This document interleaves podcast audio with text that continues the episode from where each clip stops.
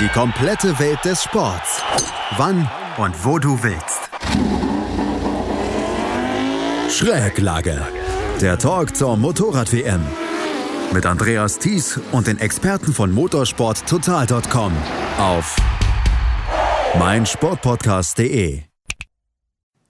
Es sind nur noch wenige Tage bis zum Startschuss der neuen MotoGP-Serie, beziehungsweise der MotoGP, Moto2 und Moto3-Saison. Auch natürlich der Motorradsport war von Corona beeinflusst. Und jetzt, nachdem man gesehen hat, dass in Österreich zwei durchaus spektakuläre Formel-1-Rennen stattgefunden haben, sind die Organisatoren dann auch sehr sicher, dass sie das jetzt bei der MotoGP auch über die Bühne bringen können. Es gab noch einige Personalentscheidungen und es gibt noch einiges aufzuarbeiten vor diesem Start und deswegen gibt es auch eine neue Folge von Schräglage hier auf meinsportpodcast.de, zu der ich euch heute sehr gerne begrüßen mag. Mein Name ist Andreas Thies, natürlich wieder mit dabei von unserem Kooperationspartner motorsporttotal.com. Auf der einen Seite Juliane Ziegengeist. Hallo Juliane. Hallo. Und auf der anderen Seite Gerald Jenbeck. Hallo Gerald. Hallo, Servus. Wir fangen an mit ganz frischen News. Wir mussten die Aufnahme des Podcasts so ein bisschen nach hinten schieben, weil heute Morgen gab es eine Reihe an News, die noch verkündet worden sind in der MotoGP. Und Juliane, du hast die für motorsporttotal.com heute aufgearbeitet. Es geht vor allen Dingen um Honda und es geht um Paul Espargaro, der 2021 bei Honda sein wird. Genau, also wir hatten das ja vor ein paar Wochen schon äh, so angedeutet, da war es aber noch nicht wirklich offiziell. Ähm, dann hatte KTM ja sein Fahrerline-up äh, für die zwei kommenden Jahre schon mehr oder, weniger, mehr oder weniger fixiert mit Brad Binder und Miguel Oliveira und da war klar, okay, äh, von Paul Espargaro wird man sich auf jeden Fall verabschieden.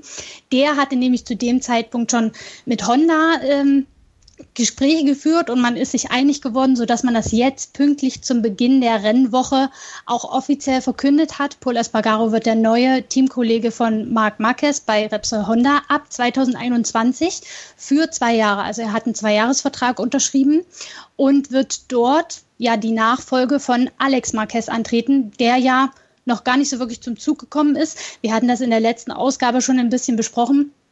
Der hat ja dieses Jahr seine Rookie-Saison, aber aufgrund von Corona sind ja noch keine Rennen in der größten Klasse gefahren worden. Deswegen äh, konnte er sich da noch nicht wirklich beweisen. Hat jetzt zwar noch die Gelegenheit, aber wird trotzdem nicht im Werksteam weitermachen.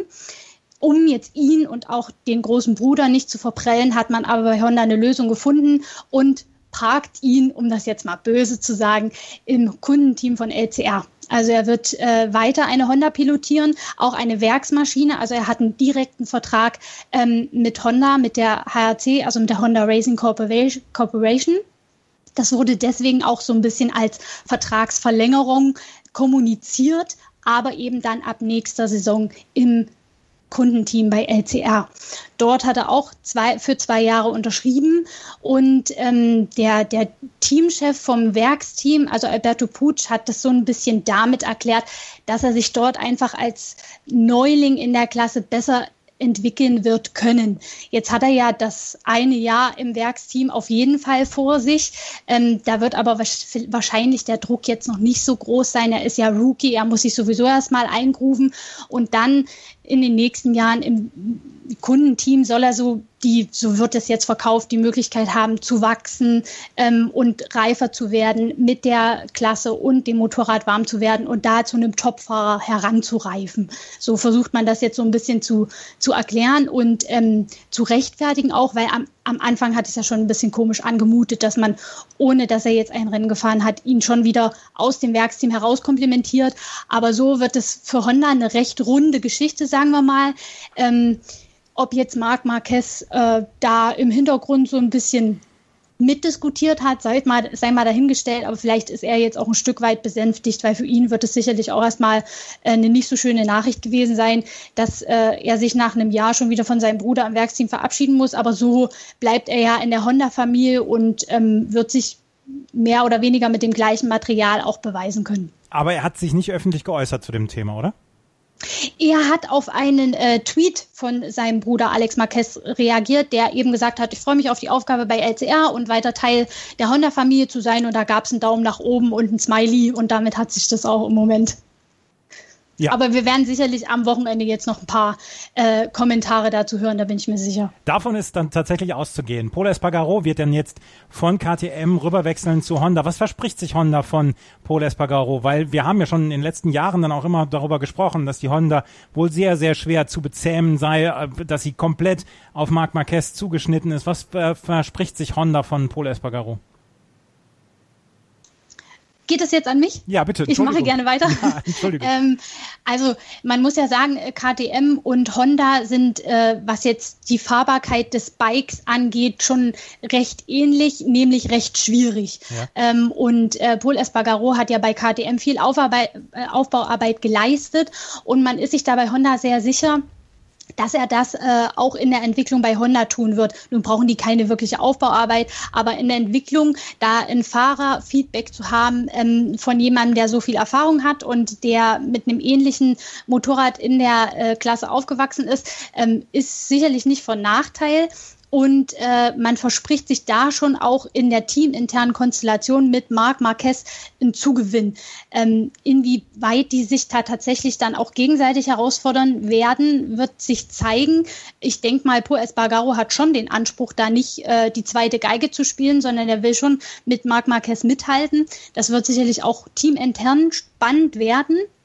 Aber äh, die Erklärung von äh, Alberto Pusch war tatsächlich, dass er sagt, Paul Espargaro war frei, sein Vertrag bei KTM läuft aus und er ist einfach ein erfahrener Mann ähm, und wird mit dem Charakter der Honda wahrscheinlich gut zurechtkommen und da auch gutes Input bei der Entwicklung des Motorrades geben können da ziehen sich ja tatsächlich so ein bisschen, so wie eine Schlange zieht sich das ja durch, wer von welchem Team zu welchem Team wechselt. Wir sind jetzt gerade bei Honda gewesen, waren bei Marc Marquez und in der neuen Saison Paul Espargaro. Der wechselt von KTM. Gerald, was passiert denn mit KTM im Jahr 2021? Wie ersetzen Sie Paul Espargaro? Ähm, kurz zu Honda vielleicht. Ähm, durch diese Konstellation ist, ist Crutchlow raus. Das ist irgendwie auch das, das, das Interessante daran, weil ähm, er hat jetzt, äh, ist jetzt fünf Jahre gewesen bei, bei Honda im LCR-Team, hat Werksmaterial bekommen, hat äh, Rennen gewonnen, drei Stück.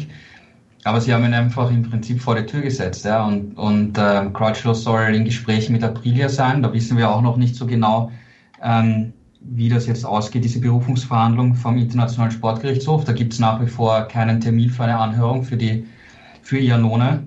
Ähm, aber mit, mit Crutchlow hat Aprilia plötzlich jetzt eine Alternative am Markt und ähm, auch die Dorner soll sehr interessiert daran sein, dass, dass äh, Crutchlow bleibt als, als Brite für den britischen Markt und, und fürs TV-Publikum auch in, in England. Ähm, also das könnte sich anbahnen. Ja? Das ist ziemlich interessant, dass, dass die Crutchlow da vor die Tür gesetzt haben, finde ich. Und deine Frage bezüglich KTM, ähm, sie haben den Petrucci ähm, geholt, aber das Interessante ist, sie haben nicht... Äh, nicht im Werksteam platziert, sondern in, im Tech3-Team. Wobei ähm, KTM jetzt immer wieder betont, dass alle vier Motorräder komplett äh, gleich äh, behandelt werden. Also es gibt nicht ein A-Team oder ein B-Team. Alle haben die gleichen Voraussetzungen, die gleiche Unterstützung. Und ähm, wer, wenn jetzt eine neue Entwicklung kommt und es gibt jetzt nicht für alle Fahrer genug Teile jetzt an einem Rennwochenende, dann würde es der bekommen, der im, in der WM am besten platziert ist. Und wenn das Petrucci ist, im Tech 3 Team, würde es er bekommen. Also da, das sind alle gleichgestellt, gleichgestellt das, das betont KTM immer sehr. Und ähm, sie haben eigentlich die Teamaufteilung so gemacht, ähm, dass, dass Brad Binder und Miguel Oliveira im, im unter Anführungszeichen Werksteam ähm, fahren wird, weil beide sind jung, beide sind lange bei KTM, beide waren schon in der Moto 3 Teamkollegen, in der Moto 2 Teamkollegen. Das heißt, die ganze Team Harmonie funktioniert zwischen den beiden und in den kleinen Klassen haben, hat diese Konstellation gezeigt, dass sie auch erfolgreich sind. Ja. ja also ähm, genau das setzt jetzt KTM fort in, in, der, in der MotoGP. Und äh, mit Petrucci und Lecona haben sie einen erfahrenen Fahrer und einen jungen Fahrer, von, von dem wir noch nicht genau wissen, wie er sich wirklich schlagen wird. Ähm, bei Lecona müssen wir abwarten. Und mit Petrucci haben sie natürlich eine Referenz reingeholt, weil ähm, wenn Petrucci die anderen drei jungen Fahrer äh, schlägt ja, und ihnen um die Ohren fährt, dann, dann wissen sie bei KTM, naja, unsere Jungen sind vielleicht doch nicht so gut. Und in der normalen Welt, ja, wenn, wenn du mit, mit Oliveira und, und Brad Binder Erfolge haben müsst, dann müssten sie Petrucci locker im Griff haben. Also da ist, da ist Petrucci natürlich auch so eine Referenz. Und sie holen zum ersten Mal auch einen, einen Mann dazu, der von Ducati kommt, weil bisher waren ja alle anderen Fahrer MotoGP-Fahrer, die sie geholt gehabt haben, von Paul Espargaro, Bradley Smith und äh, ähm, eben Johann Zarco letztes Jahr, die sind ja alle von Yamaha gekommen. Und jetzt haben sie jemanden von KTM, äh, Entschuldigung, von, von Ducati bei KTM und mit Petrose im Hintergrund auch eine Referenz, der eben viel Erfahrung bei Honda hat. Also da haben sie echt ein, ein rundes Paket geschnürt und sie sind im Aufbau nach wie vor und setzen einfach auf die jungen Leute und ich glaube, das ist auch der richtige Schritt, ja. Also, ähm, Miguel Oliveira und Brad Binder kommen ins KTM-Team und Tech 3 wird dann mit ähm, Ika de Corona und mit Danilo Petrucci dann nächste, nächste Saison besetzt sein. Genau. Ja, gut. Das ist nicht ganz so leicht, hier alles immer auseinanderzuhalten bei den ganzen Bäumchen wechsel dich Spielchen in der MotoGP in dieser und für die nächste Saison. Ähm, wir haben also das, ähm, das, ja, das KTM-Bike oder die KTM-Bikes haben wir besetzt. Wir haben eben schon über Kel Crutchlow gerade gesprochen. Gerald hat das angemerkt. Was passiert jetzt mit Kel Crutchlow, Juliane? Das ist eine sehr gute Frage. Er hatte das ja tatsächlich schon, ich glaube, vergangene Woche selber in einem Interview angedeutet, dass er, er eben äh, bei LCR nicht weitermacht ähm, oder weitermachen kann, weil er eben von Alex Marquez dort beerbt wird und man ähm, Honda-seitig eben an Takaki Nakagami, der ja im Moment sein Team Teamkollege bei LCR festhalten will, Honda, Japan, da möchte man einen Japaner im Team. Der wird also bleiben, auch wenn das noch nicht offiziell bestätigt ist, aber ähm, das liegt ja irgendwie auf der Hand. Ähm, und für Crutchlow, ja, ist jetzt die Frage, er ist ja jetzt für einen MotoGP-Fahrer schon im recht fortgeschrittenen Alter mit Mitte 30, aber äh, er hat klar gemacht, dass er gerne weitermachen wollen würde, auch wenn ja zwischenzeitlich immer mal das Thema Rücktritt im Raum stand. Aber jetzt, ich glaube, in dieser Corona-Zeit hat er auch gemerkt, also so richtig fertig bin ich noch nicht mit der äh, Geschichte. Und er hat in diesem besagten Interview, in dem er selber die Trennung schon angedeutet hat, auch gesagt, er könnte sich durchaus vorstellen, dass es bei Aprilia ähm, mit äh, Aleix Espargaro als Teamkollegen durchaus Spaß machen könnte und er da ähm, Interesse hatte, diese äh, doch relativ neue Maschine, die sie in, diesem, in dieser Saison an den Start bringen, mit weiterzuentwickeln. Ähm, bei Aprilia haben wir ja, wie Gerald schon gesagt hat, die Situation, dass man da fahrerseitig eh so ein bisschen in der Schwebe ist mit Andrea Iannone, dessen Vertrag einerseits ausläuft und der ja eben auch noch Doping gesperrt ist äh, mit einem offenen Verfahren. Man weiß nicht, wie das Ganze tatsächlich ausgeht. Jetzt wird er in den ersten Rennen dieser Saison von Bradley Smith ersetzt. Der ist ja offizieller Testfahrer, war ja auch schon mal Stammpilot, aber äh, konnte sich da auch nicht wirklich beweisen. Jetzt wird abzuwarten sein, wie er sich in diesen Rennen schlägt. Das ist ja doch ein durchaus relativ äh, anders geartetes neues Motorrad in der Entwicklung. Ähm, aber man scheint da eben auch die Fühler nach Cal Crutchlow auszustrecken. Also auch das äh, Adresse, Interesse seitens Aprilia scheint da zu sein. Ob man sich da jetzt schon geeinigt hat um, ähm, oder noch einigen wird, das wird die Zeit zeigen. Aber man würde sich natürlich schon wünschen, dass Cal Crutchlow ähm, noch was dranhängen kann, weil so abtreten will man ja irgendwie auch nicht, ne? Nee, absolut nicht. Und äh, dass gerade dann Corona dann so heimlich still und leise abtreten, das, das glaube ich, ist auch nicht im, im Interesse von Cal Crutchlow, der ja ja durchaus auch so selbstbewusst durchs Leben geht. Ähm, Gerald, wir haben, ihr habt eine schöne Übersicht gehabt auf motorsporttotal.com mit den ganzen Fahrerwechseln Richtung 2021. Um zwei Teams müssen wir uns nicht kümmern. Das ist einmal Suzuki und einmal Avincia Ducati. Die werden wohl beide äh, mit dem gleichen Team ins neue, ins neue Jahr gehen, oder? Bei Suzuki Alex Renz und Jean Mir und bei Avincia Ducato Tito Rabat und eventuell Johann Zarco? Ja, genau. Also es sieht momentan schon danach aus, dass Zarco auch dort bleiben wird. Rabat hat einen Vertrag für nächstes Jahr. Und, und ich glaube eben, dass, dass sie mit Sarko nächstes Jahr weitermachen werden, weil diese Saison wird auch relativ kurz. Er ist neu bei der Ducati mhm. und äh, da muss man jetzt mal schauen, wie er sich, wie er damit wirklich zurechtkommt.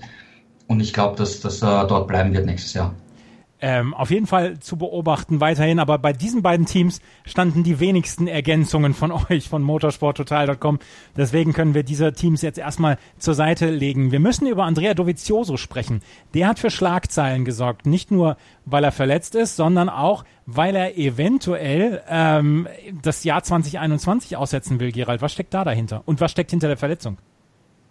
Also die Verletzung, er, er hat äh, ein Rennen, ein Motocross-Rennen in Italien bestreiten dürfen. Er fährt ja extrem gern Motocross, trainiert damit viel. Und Ducati hat ihm das erlaubt, an einem richtigen Wettbewerb teilzunehmen, um wieder ein Wettbewerbsgefühl zu spüren, Adrenalin zu spüren und so, weil du bereitest dich für, einen, für ein Rennen doch anders vor als, als für einen Test. Und eben dann das, das Wettbewerbsgefühl. Leider ist er gestürzt, hat sich das Schlüsselbein gebrochen, wurde operiert und, und ist wieder im Training. Einfach Pech gewesen, soweit man gehört hat. Ähm, und er sollte jetzt am Wochenende fahren können in Jerez, sollte kein Problem sein, aber natürlich so kurzfristig vor dem Saisonstart eine Verletzung ist natürlich nicht gut. Und ähm, ja, wie gesagt, die, die ganze andere Geschichte mit, mit Vertragssituation, ähm, es sollen die Gespräche momentan zum Erliegen gekommen sein, vor allem dann auch seit der Verletzung, damit sich Dovizioso komplett auf die, auf die Re Rehabilitation und das Training konzentrieren kann. Auf der anderen Seite sein Manager Simone Battistella hat eben auch kürzlich in den Raum geworfen, ja, vielleicht macht er ein Jahr Pause, was in der Motorrad-WM nicht so oft vorgekommen ist wie in der Formel 1 zum Beispiel, aber in der Regel hat das nicht so toll funktioniert, wenn jemand Pause gemacht hat und wieder zurückgekommen ist. Also es ist nicht so, so einfach, wieder auf das absolute Top-Niveau zu kommen. Aber es ist irgendwie seltsam, ähm, wie, wie sich diese Ducati und äh, Andrea Dovizioso-Geschichte so von außen zumindest äh, an, darstellt. Ja, es erinnert irgendwie ein bisschen an so an Ferrari und Vettel, ja, wo auch irgendwie diese Liebesbeziehung auseinandergegangen ist. Und ähm, bezüglich Dovizioso ähm, würde ich, würde ich gerne ein bisschen ausholen, um, um vielleicht die, die Situation zu, zu verstehen, wenn du, wenn du magst, Andreas. Gerne, gerne. Ja, blicken wir mal kurz zurück auf, auf seine, seine MotoGP-Karriere. Wenn wir uns erinnern, er ist ja für Repsol Honda gefahren, ähm, hat äh, dort seinen ersten Grand Prix gefeiert aber die haben dann für 2011 Casey Stoner ins Team geholt. Äh, Livio Supo war damals äh, Teammanager, der war schon bei Ducati Teammanager, wie Do äh, Stoner dort Weltmeister geworden ist. Und eigentlich wollten sie Dovizioso damals schon loswerden. Aber er hatte noch einen Vertrag und die sind dann 2011 mit drei Fahrern gefahren, was halt sehr außergewöhnlich ist. Aber da war klar, dass das er gehen muss. Und er ist zum damaligen Zeitpunkt seine beste Saison gefahren, hat zwar kein Rennen gewonnen, ähm, ist aber WM-Dritter geworden. Das war, wie gesagt, viele Podestplätze, sehr gut, sehr konstante Saison, hatte nur einen Ausfall. Aber Stoner ist Weltmeister geworden und Honda hat halt auf Stoner und Petrosa gesetzt und er musste gehen. Dann ist er zu Tech 3 Yamaha gegangen, in der Hoffnung, dass er ähm, ins Werksteam kommen kann, wenn er zeigt, dass er gut ist. Und er war gut, er hat sehr viele Podestplätze geholt, war WM-Vierter. Yamaha hat aber äh, Valentino Rossi von Ducati zurückgeholt. Damit war bei Dovizioso, für Dovizioso wieder kein Platz für Yamaha. Das heißt, Honda wollte ihn nicht haben, Yamaha wollte ihn nicht haben und Ducati war nach den beiden Rossi-Jahren total am Boden. Die waren überhaupt nicht konkurrenzfähig, meilenweit weg. Ähm, und die wollten halt Dovizioso haben, ja, und da ist er halt hingegangen. Und auch durch die vielen Umstrukturierungen, wir wissen, haben sie sich äh, verbessert und sind konkurrenzfähig geworden, haben dann auch angefangen, Rennen zu gewinnen. Trotzdem haben sie dann äh, Lorenzo verpflichtet als neuen Superstar, um eben einen Fahrer zu haben, mit dem sie Marquez schlagen und Weltmeister werden können. Und damit wurde schon gezeigt, hey, wir setzen nicht auf Dovizioso als unser, unsere Nummer eins. Und da war dann noch die, die Frage, bleibt Andrea Iannone oder bleibt Andrea Dovizioso? Und Ducati hat sich für Iannone zunächst entschieden aber der wollte mehr Geld haben und da waren, waren ein paar Ungereimtheiten. Wir wissen, dass Iannone ein spezieller Charakter ist und hat dann Iannone abgesagt. Dann ist Dovizioso geblieben für im Vergleich zu Lorenzo ein Bruchteil des Geldes, ja. Aber da war schon der erste, erste Anzeichen an Dovizioso, hey, wir setzen auf Lorenzo und eigentlich wollten wir Iannone nehmen, also eigentlich wollen wir dich gar nicht mehr haben, ja. Dann haben sind aber die Erfolge gekommen, wie gesagt, Vize-Weltmeister geworden, Rennen gewonnen, sechs Siege damals, ähm, wirklich stark, vollkommen aus dem Schatten getreten, ganz anderer Fahrer geworden. Und dann hat er für 2019 und 2020 einen neuen Vertrag bekommen. Das war der bestbezahlteste Vertrag ever, den er, den er bekommen hat von Ducati. Bevor es aber soweit war, kann ich mich noch gut erinnern, ähm, hat er bei Honda sogar angefragt, wie wäre es denn eventuell, ob ich zurückkommen kann oder so. Ähm, wurde aber nicht konkretisiert, aber das war auch ein Poker, um, um einfach mehr Geld rauszuschlagen. Jetzt hat er dann eben für 2019 und 2020 den bestbezahltesten Vertrag seiner Karriere bekommen. Echt, da wurde er mal gewürdigt, alles gut. Dann kam jetzt diese Corona-Geschichte und ähm, Ducati muss halt auch sparen, weil die, die Verkaufszahlen natürlich nicht äh, so berauschend sind momentan. Und sind halt an ihn herangetreten, ja, wir fahren nicht so viele Rennen, wir müssen sparen, wir müssen dein Gehalt kürzen. Ja. Ähm, was, glaube ich, nachvollziehbar ist und Dovizioso ist ein sehr intelligenter Typ, ja, das ist, glaube ich, auch für ihn nachvollziehbar. Aber da hat es schon irgendwie Ungereimtheiten gegeben. Das soll sich ziemlich in die Länge gezogen haben, äh, bis man da zu einer Einigung gekommen ist. Ja, und jetzt ist natürlich offen, wie geht's weiter. Ja, aber man hat irgendwie das Gefühl, wenn du jetzt Doviziosos Karriere ansiehst, er war jetzt schon so oft in einer Situation, wo das Team, wo ihm Teams gesagt haben, na, eigentlich wollen wir dich gar nicht, wir, wir setzen gar nicht auf dich, ja. Und was man auch so gehört hat, ist natürlich, dass, dass das Gehalt ist sekundär für ihn. Also es, es ist schon ein Maßstab, wie, wie sehr ein Team jemanden schätzt, ja, muss man schon sagen, im Motorsport generell oder überhaupt im Sport generell. Ähm, aber er möchte ein Paket haben vom Umfeld her, wo, wo die Leute halt echt an ihn glauben. Und, und das ist irgendwie der Knackpunkt, ob das bei Ducati der Fall ist. Und dann kommt natürlich noch eine andere Komponente ins Spiel. Ähm, es ist immer noch offen, ob Lorenzo vielleicht doch ein Comeback ähm, in Angriff nehmen möchte. Ähm, also er hat, sein ursprünglicher Plan war ja, dass er bei Yamaha testet in diesem Jahr, dann Wildcards fährt, bis zu drei Stück, um zu schauen, hat er noch den Spaß, taugt ihm das, hat er, hat er den Biss, wie konkurrenzfähig ist er eigentlich. Und dann zu schauen, ähm, würde ich mir ein Comeback vorstellen können oder nicht. Das wird dieses Jahr nicht passieren. Wildcards sind gestrichen, ob er überhaupt nochmal für Yamaha testen wird, ist auch offen. Keine Ahnung momentan, da ist momentan nichts äh, fix geplant. Ob er jetzt dann aus dieser er macht jetzt nichts, ein, ein Comeback macht, schwierig.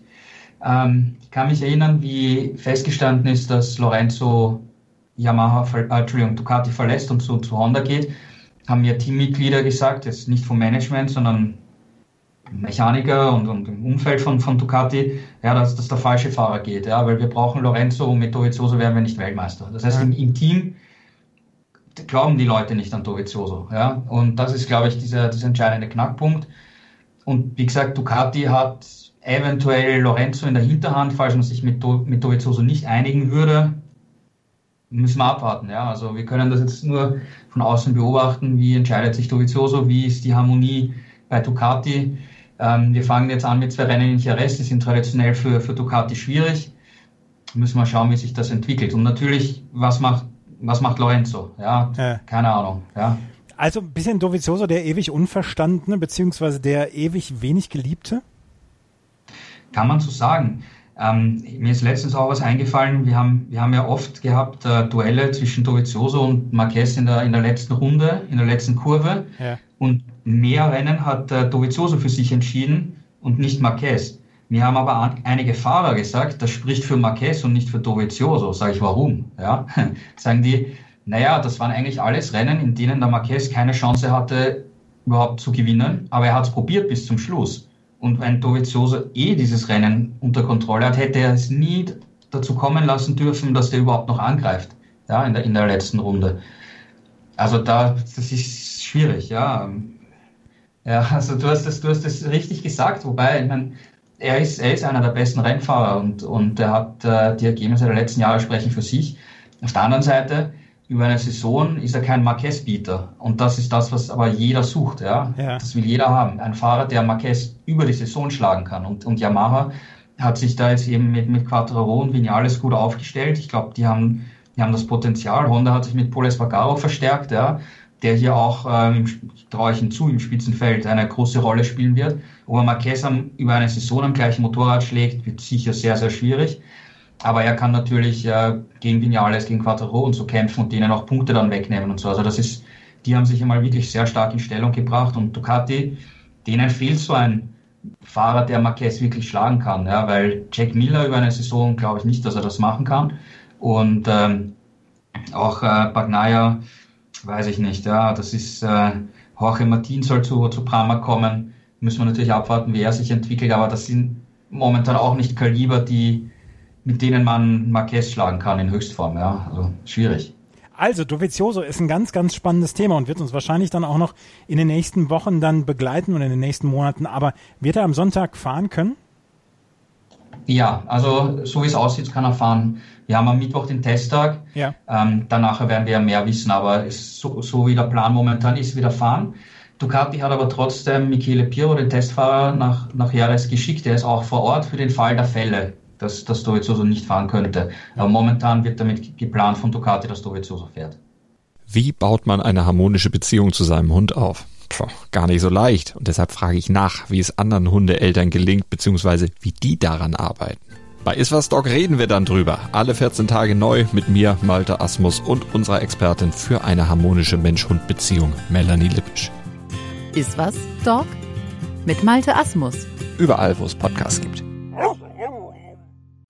Gerald Hirnbeck mit ganz, ganz ausführlichen Äußerungen zu Andrea Dovizioso, der dann ja auch so ein bisschen für Diskussionen innerhalb der MotoGP und bei Beobachtern beziehungsweise dann Fans sorgt. Aber wo wir eben Yamaha schon etwas angerissen haben, Juliane, da müssen wir dann auch über Yamaha sprechen.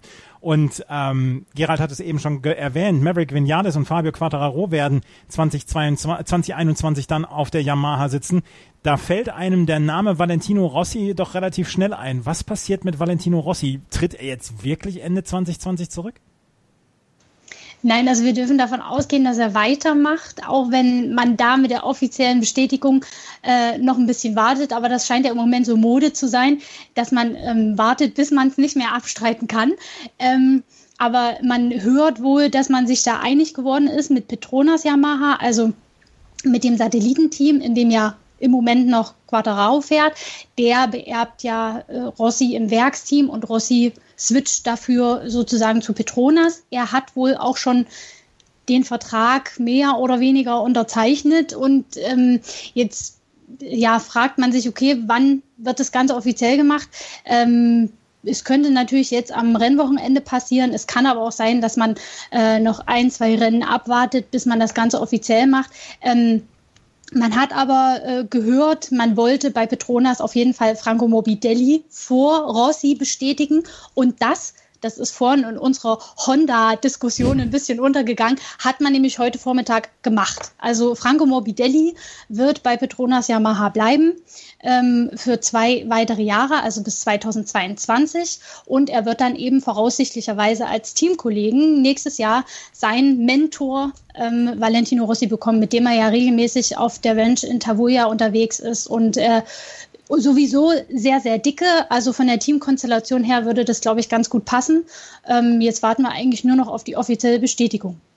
Wann könnte die offizielle Bestätigung kommen oder wartet man da auch das Rennen jetzt ab? Also äh, ich schätze mal entweder am ersten oder am zweiten Rennwochenende, also in den nächsten zwei Wochen. Valentino Rossi hatte auf jeden Fall vor ein paar Wochen in einem Interview gesagt, er wird sich vor der Saison entscheiden. Ähm, diese Entscheidung ist dem Vernehmen nach schon gefallen.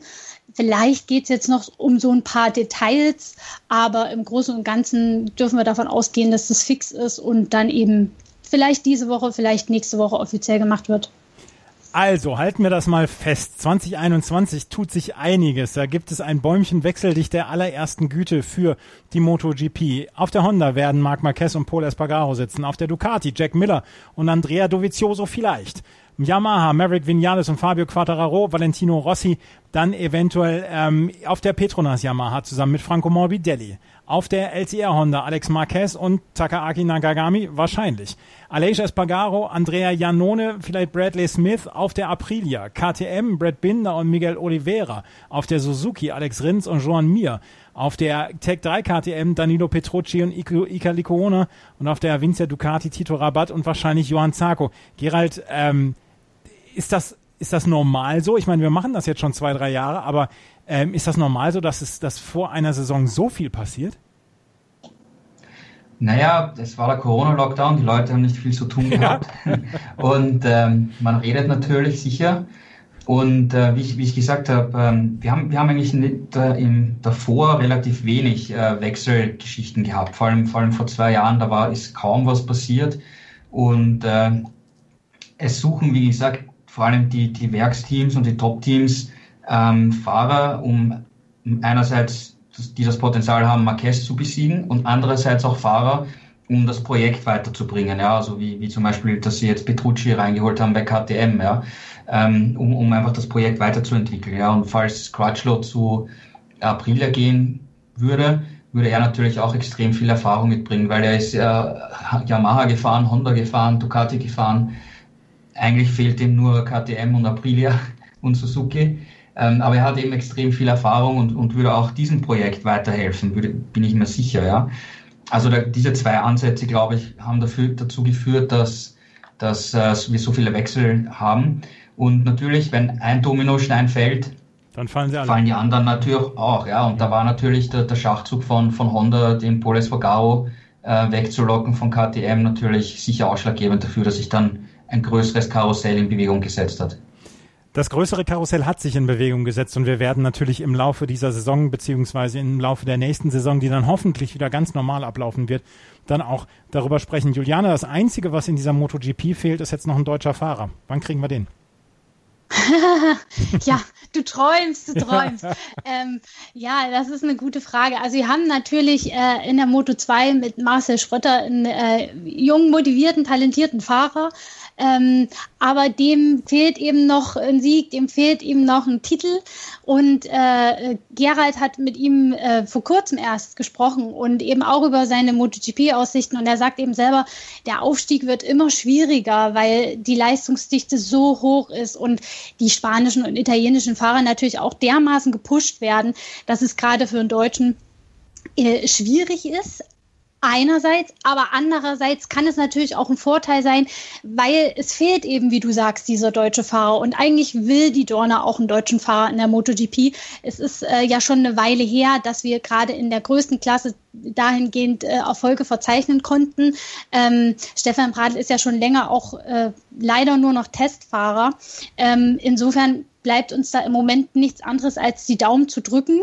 Ähm, ja, und unsere Hoffnung alle auf Marcel Schrötter zu setzen, der im Moment so der Einzige ist, der die deutsche Fahne überhaupt in dieser Meisterschaft noch hochhält. Äh, da sind wir überhaupt froh, dass wir ihn noch haben. Mhm aus deutscher Sicht, aus deutschsprachiger Sicht haben wir natürlich auch noch einen Tom Lütti. Der hat es ja an der MotoGP auch schon mal versucht. Leider jetzt so semi-erfolgreich, was sicherlich auch am Team lag.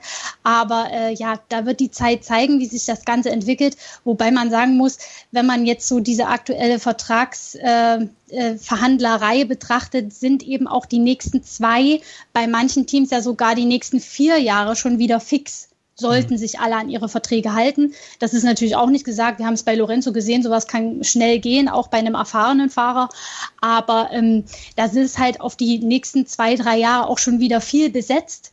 Und insofern, ja, wären die Chancen eher geringer als größer, muss man leider sagen. Ja, also im Moment sieht es nicht danach aus, als ob wir einen deutschen Piloten dann in der MotoGP auf mittlere Frist beziehungsweise auf absehbare Zeit dann erleben werden. Marcel Schröter hält dann die Fahne in der Moto 2 in der nächsten Saison hoch. Jetzt haben wir ganz, ganz viel über dieses ähm, Karussell, über dieses Fahrerkarussell gesprochen, aber wir haben ja auch ein Rennwochenende vor uns und ein Fahrer, Gerald, hat ein bisschen Ärger gemacht, nämlich Fabio Quadraro. Was ist da gewesen? Ja, wir haben bei vielen Fahrern gesehen, dass sie äh, mit verschiedensten Motorrädern ähm, trainieren. Das fang, fang, fing an mit Motocross, Supermoto, aber auch mit, mit Superbikes auf, auf normalen Rennstrecken. Und ähm, da sieht das Reglement vor, dass das äh, Straßenversionen sein müssen. Man darf natürlich die Spiegel abmontieren, Blinker abmontieren, Kennzeichenhalterung abmontieren und man darf auch ähm, andere Bremsen äh, und andere Reifen verwenden. Es dürfen aber keine Rennslicks sein. Aber zum Beispiel bei, bei Dämpfung äh, und Bremsen darf man was, was machen, um, um es für den Fahrer besser einzustellen und auch, ähm, wenn es der Sicherheit dienlich ist aber sonst sind keine ähm, Modifikationen erlaubt. Also es muss prinzipiell äh, der Serie entsprechen. Und ähm, Quattro hat ein Motorrad vorbereitet bekommen und ist in Le Castellet gefahren. Und ähm, das soll ein anderes Team sich diese Fotos, die er auch auf Social Media gepostet hat, genauer angesehen haben. Und da sollen ähm, Teile dabei gewesen sein, die eher Richtung Superbike gehen. Es wird vermutet, dass sogar bei Elektronik etwas der Fall war oder Motormodifikationen, was nicht erlaubt wäre. Ähm, Details wissen wir noch nicht. Er muss in TRS zu den, zu den Offiziellen gehen und, und sich erklären. Eine Strafe ist aber nicht zu erwarten. Das ist dann wahrscheinlich mehr eine, eine Klarstellung. Aber wie gesagt, da ist es nicht erlaubt äh, mit, mit äh, Yamaha R1 aus der, aus der Superbike WM. Mit denen dürfen sie nicht trainieren. Das muss schon eine, eine Straßenmaschine sein. Ja. Ähm, das gilt aber nur für ähm, Rennmaschinen, die du auf der normalen Rennstrecke fährst. Bei Motocross oder Dirt-Track-Maschinen, da können Sie verfahren, was Sie wollen, weil das ist schon zu weit von, von der MotoGP entfernt. Aber verspricht sich Quadraro da irgendwas von, wenn er äh, bei einem Test oder wenn er etwas testet, was eigentlich gar nicht in der MotoGP eingesetzt werden darf? Oder was eigentlich gar nicht in der MotoGP gemacht werden darf? Also diese, also er hat sich noch nicht dazu geäußert, was, was ja. genau bei diesem Test war.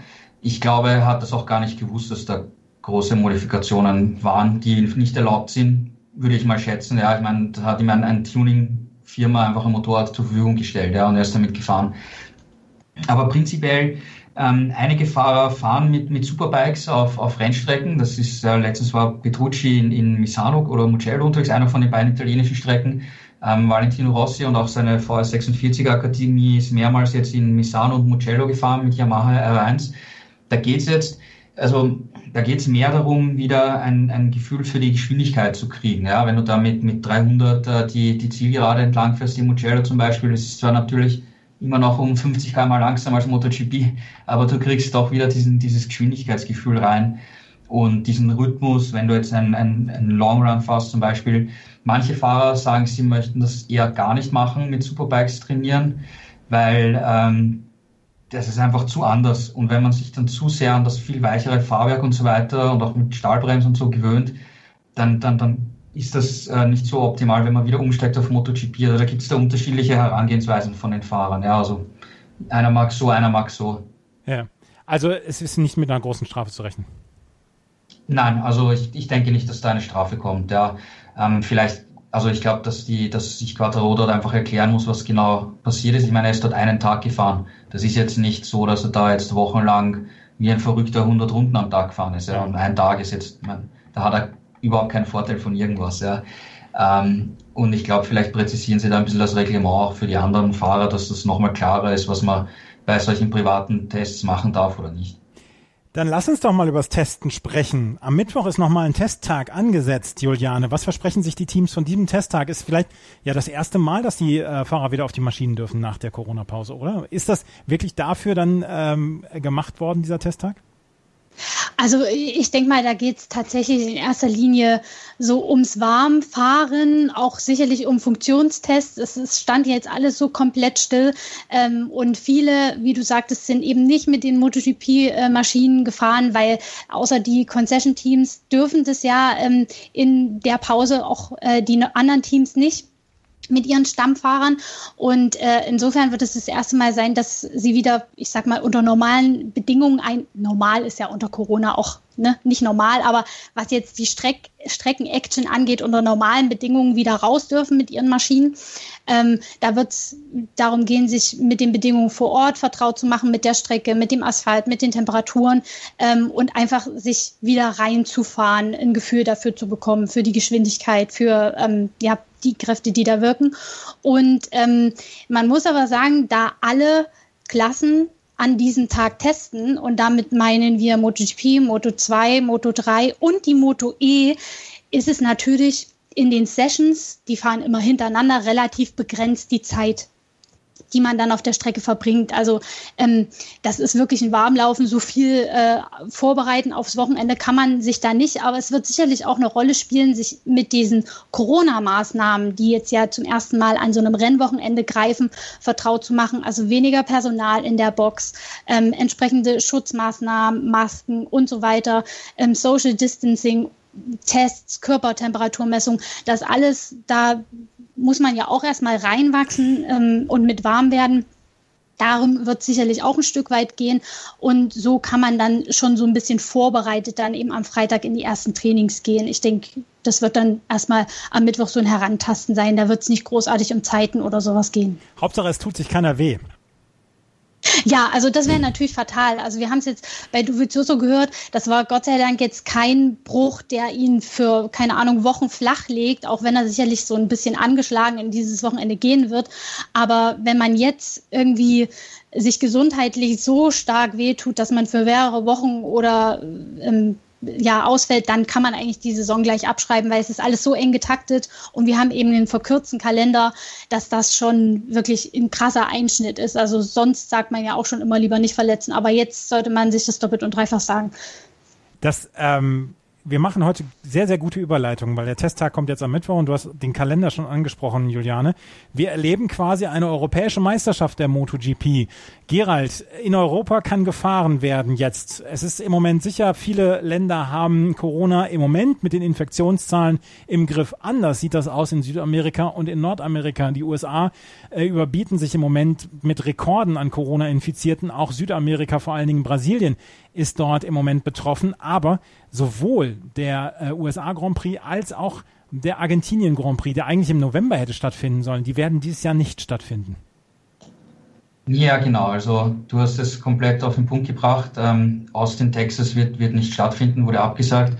Man muss auch dazu sagen, das nächste Rennen ist im, im April geplant. Und äh, da hat der Streckenchef gesagt vor, vor kurzem, wenn wir in diesem Jahr MotoGP wirklich machen würden, im, im November, dann muss das auch wirklich über die Bühne gehen. Wir können nicht eine Situation haben wie Formel 1 in, in Melbourne im März, wo alle angereist sind ja. und dann müssen wir es vor Ort absagen. Ähm, das würde wenig Sinn machen, weil plangemäß hätten sie das nächste Rennen im, im April. Also das ist, da ist es besser, man wartet einfach, ja. Natürlich ist es eine Kostenfrage auch, ja, nach, nach Amerika zu reisen, das ganze äh, Material per Luftfracht rüber zu fliegen. Und dadurch, dass Austin abgesagt ist, Argentinien wird diese Woche wahrscheinlich abgesagt werden, weil es würde keinen Sinn machen, ähm, nach Argentinien zu reisen. Das wäre wär kostenmäßig überhaupt äh, nicht, nicht, nicht möglich. Ja. Also möglich ist alles natürlich, aber es wäre nicht Sinnhaftigkeit, sinn, sinnhaft. Ähm, und damit haben wir keine Rennen in Amerika in diesem Jahr und Asienrennen, ähm, eventuell Thailand oder Sepang, das, da wird noch zugewartet. Stand äh, vorige Woche hat mein Kollege mit, mein spanischer Kollege mit äh, Camelo Ezpeleta gesprochen, hat er gesagt, Stand jetzt wird es keine Asienrennen geben, aber sie warten noch bis 31. Juli und bis dann wird eine Entscheidung getroffen, ob es eventuell möglich ist oder nicht. Aber am Ende, Ende Juli wissen wir fix, gibt es noch ein oder zwei Rennen in Asien oder nicht. Ja, also das könnte sich, da könnte sich der Motorradsportkalender dann noch so ein bisschen ja verändern. Wir haben einen Kalender, der extrem eng gepackt ist. Juliane, hast du deinen Jahresurlaub schon genommen für dieses Jahr? Natürlich. Aber jetzt geht nichts mehr. Also wir sind jetzt nur noch auf Motorsport gepolt. Natürlich in der Annahme, dass das alles so stattfindet wie geplant. Wir hoffen es natürlich. Die Formel 1 hat, äh, du hast es vorhin erwähnt, die letzten beiden Wochenenden vorgemacht. Da ist massig getestet worden und es ist Gott sei Dank kein einziger positiver Test dabei rausgekommen. Und das wünschen wir uns natürlich auch für die MotoGP. In der Formel 1 hatte das Ganze auch glücklicherweise keinen Einfluss auf die Action auf der Strecke. Und genau das wünschen wir uns auch für die MotoGP. Und dann äh, schiebe ich meinen Jahresurlaub auch gerne auf oder nehme ihn früher, wenn das der Sache dient, dann immer wieder gerne. ich komme darauf zu sprechen, weil äh, der Kalender umfasst jetzt im Moment 13 Rennen, so wie es jetzt der aktuelle Stand ist. Spanien äh, oder Jerez jetzt zweimal hintereinander, 19. 26.7. Dann gibt's sogar mal eine Woche Pause. Dann ist Tschechien dran, dann Österreich zweimal hintereinander, 16. und 23.8. Dann gibt's eine etwas längere Pause. Da können Juliane und Gerald vielleicht dann auch mal Urlaub nehmen. Dann gibt es San Marino und äh, Misano, also zweimal Misano. Dann gibt es ähm, Barcelona, dann Le Mans, dann Alcanis zweimal und dann Valencia zweimal. Also der der, der Kalender ist komplett eng gepackt und da darf nichts schiefgehen. Aber, Gerald, ich glaube, wir können auch sagen, die Formel 1 hat es nicht nur vorgemacht, sondern die Formel 1 hat auch wirklich gezeigt, dass es funktionieren kann, dass es gut funktionieren kann und vor allen Dingen, dass es der Action und der, ja, der, der Unterhaltung überhaupt keinen Abbruch tut, weil die beiden Formel 1 Rennen waren super. Ja, die, die Strecken-Action war gut. Ähm, trotzdem hat gestern äh, Lewis Hamilton nach seinem Sieg auch gesagt, wenn er dann nach dem Rennen aussteigt und eigentlich seinen Sieg feiern will und, und er sieht die leeren Tribünen, ist das schon etwas anderes und, und es fehlt einfach die ganze Euphorie von den Fans, weil, weil die, das Erlebnis der Fans auch vor Ort zu sein, das, das ist einfach was ganz Besonderes. Insgesamt das ganze Wochenende, wenn man campt oder in einer Stadt ist, die man zum ersten Mal besucht oder so, das ist einfach insgesamt ein Erlebnis und das fällt halt insgesamt halt flach. Also da fehlt schon was, aber die Strecken-Action, ähm, ist so wie immer und ich erwarte es auch für, für die MotoGP, dass, dass wir ähm, tolle Rennen haben werden. Ähm, was du im Kalender noch gesagt hast, äh, wir haben insgesamt sechsmal Spanien, sechs Rennen in Spanien. Ja. Ähm, das ist natürlich ähm, auch äh, von der Temperatur her okay, ja, weil da hast du bis in den Herbst hinein warmes Wetter. Da kannst du nicht in, in Assen oder im Sachsenring fahren im, im Oktober. Ähm, das ist eigentlich ziemlich, ziemlich logisch, dass du dort bist und du hast natürlich die kurzen Wege. kannst du einfach, einfach mit dem Auto überall easy cheesy hinfahren und die LKWs transportieren sowieso alles ähm, zu allen Rennen, äh, die, die, die Motorräder und so weiter. Also äh, aus logistischer Sicht ist es da schon etwas einfacher, wenn man jetzt nur in Europa fährt. Natürlich auch mit Reisebestimmungen. Du weißt nicht, wie sich das entwickelt mit lokalen Lockdowns irgendwo und so. Und wenn du jetzt nur in Europa unterwegs bist, ist es noch einfacher zu managen, auch mit den ganzen Behörden, als wenn du irgendwo in, in Asien, Amerika oder sonst wo unterwegs bist. Ja. Wir drücken alle die Daumen, dass wir ab nächster Woche hier oder ja, ab nächster Woche hier dann bei meinsportpodcast.de die Rennen ähm, besprechen können bei Schräglage und dass auf äh, motorsporttotal.com der Motorradteil dann wieder ja inhaltlich so durch Rennen aufgewertet wird, dass wir uns alle daran erfreuen können an einer guten und spannenden und vor allen Dingen spannenden MotoGP-Saison. Und vielleicht ist in so einem verrückten Jahr ja auch nicht der WM-Sieg von Marc Marquez in Stein gemeißelt, oder, Juliane? Ja, hm. leider ist er ja so, so, so eine Lichtgestalt, der, der man auch in so einer verkürzten Saison zutraut, alle Rennen zu gewinnen. Aber ähm, und auch dieses, dieses, also wie auch sich die Zeiten ändern, als wir uns im März auf die Saison vorbereitet haben, da haben sich noch alle gefragt, Mensch, wie wird die Schulteroperation von Marc Marquez die Saison beeinflussen? Jetzt hat er ewig Zeit gehabt, sich auszuruhen. Ja. Und wir reden jetzt über Doviziosos Schlüsselbeinbruch. Also so ändern sich die Zeiten. Ähm, das spielt natürlich ein Marquez wieder in die Karten so ein bisschen, aber das hat er im Prinzip auch nicht nötig. Ähm, äh, es sind eben auch viele Strecken, äh, die ihm liegen, aber welche Strecke liegt ihm auch nicht? Also irgendwie hm, ähm, hoffen wir natürlich, dass ihm äh, andere äh, die Stirn bieten können, vielleicht auch ein Dovizioso, um es Ducati nochmal so richtig zu zeigen, äh, die ihn ja offenbar jetzt nicht so wirklich mit Handkuss nehmen und so ein Notnagel will man ja auch nicht sein. Vielleicht motiviert ihn das positiv und er will es jetzt beweisen und haut in seiner vielleicht letzten Saison nochmal so einen richtigen Knaller raus. Wir würden es ihm wünschen, ähm, aber so ein Quattarao in seiner zweiten Saison auf der Petronas Yamaha, er hat ja schon im letzten Jahr gezeigt, knapp am Sieg vorbei. Sieg vorbei. Er ist sicherlich auch motiviert, ähm, da noch einen draufzusetzen. Also so im Durchmarsch äh, für Marquez einfach so wird es sicherlich nicht, wobei er natürlich wie immer als Favorit reingeht. Aber wir drücken trotzdem die Daumen, dass er äh, die Stirn geboten bekommt von seinen Konkurrenten. Drücken wir die Daumen. Wie gesagt, wir drücken die Daumen für eine ganz spannende Saison und dann werden wir nächste Woche hier in der Schräglage über die ersten Rennen berichten, nicht nur über MotoGP, natürlich dann auch über die Moto 2 und die Moto 3. Das war die neue Ausgabe von Schräglage, wo wir allerlei Personaldiskussionen und Personalrochaden für die nächste Saison besprechen mussten. Wir haben den Testtag jetzt noch am Mittwoch und wir haben dann ab Freitag die Trainings und das Qualifying dann für die Rennen am Sonntag. Das waren Juliane Ziegengeist und Gerald Dierenbeck von unserem Kooperationspartner motorsporttotal.com mit ihrer Expertise. Danke euch beiden. Ja, danke auch. Bis zum nächsten Mal dann mit einem Rennergebnis hoffentlich. Hoffentlich. Ja, danke schön und viel Spaß bei den Rennen am Wochenende. Wenn euch das gefällt, was wir machen, freuen wir uns über Bewertungen und Rezensionen auf iTunes. Ihr solltet auf jeden Fall motorsporttotal.com in eure Bookmark setzen, weil ohne motorsporttotal.com geht es dann auch nicht, die MotoGP. Vielen Dank fürs Zuhören. Bis zum nächsten Mal. Auf Wiederhören. Die komplette Welt des Sports. Wann und wo du willst. Schräglage. Der Talk zur Motorrad-WM. Mit Andreas Thies und den Experten von motorsporttotal.com auf meinsportpodcast.de.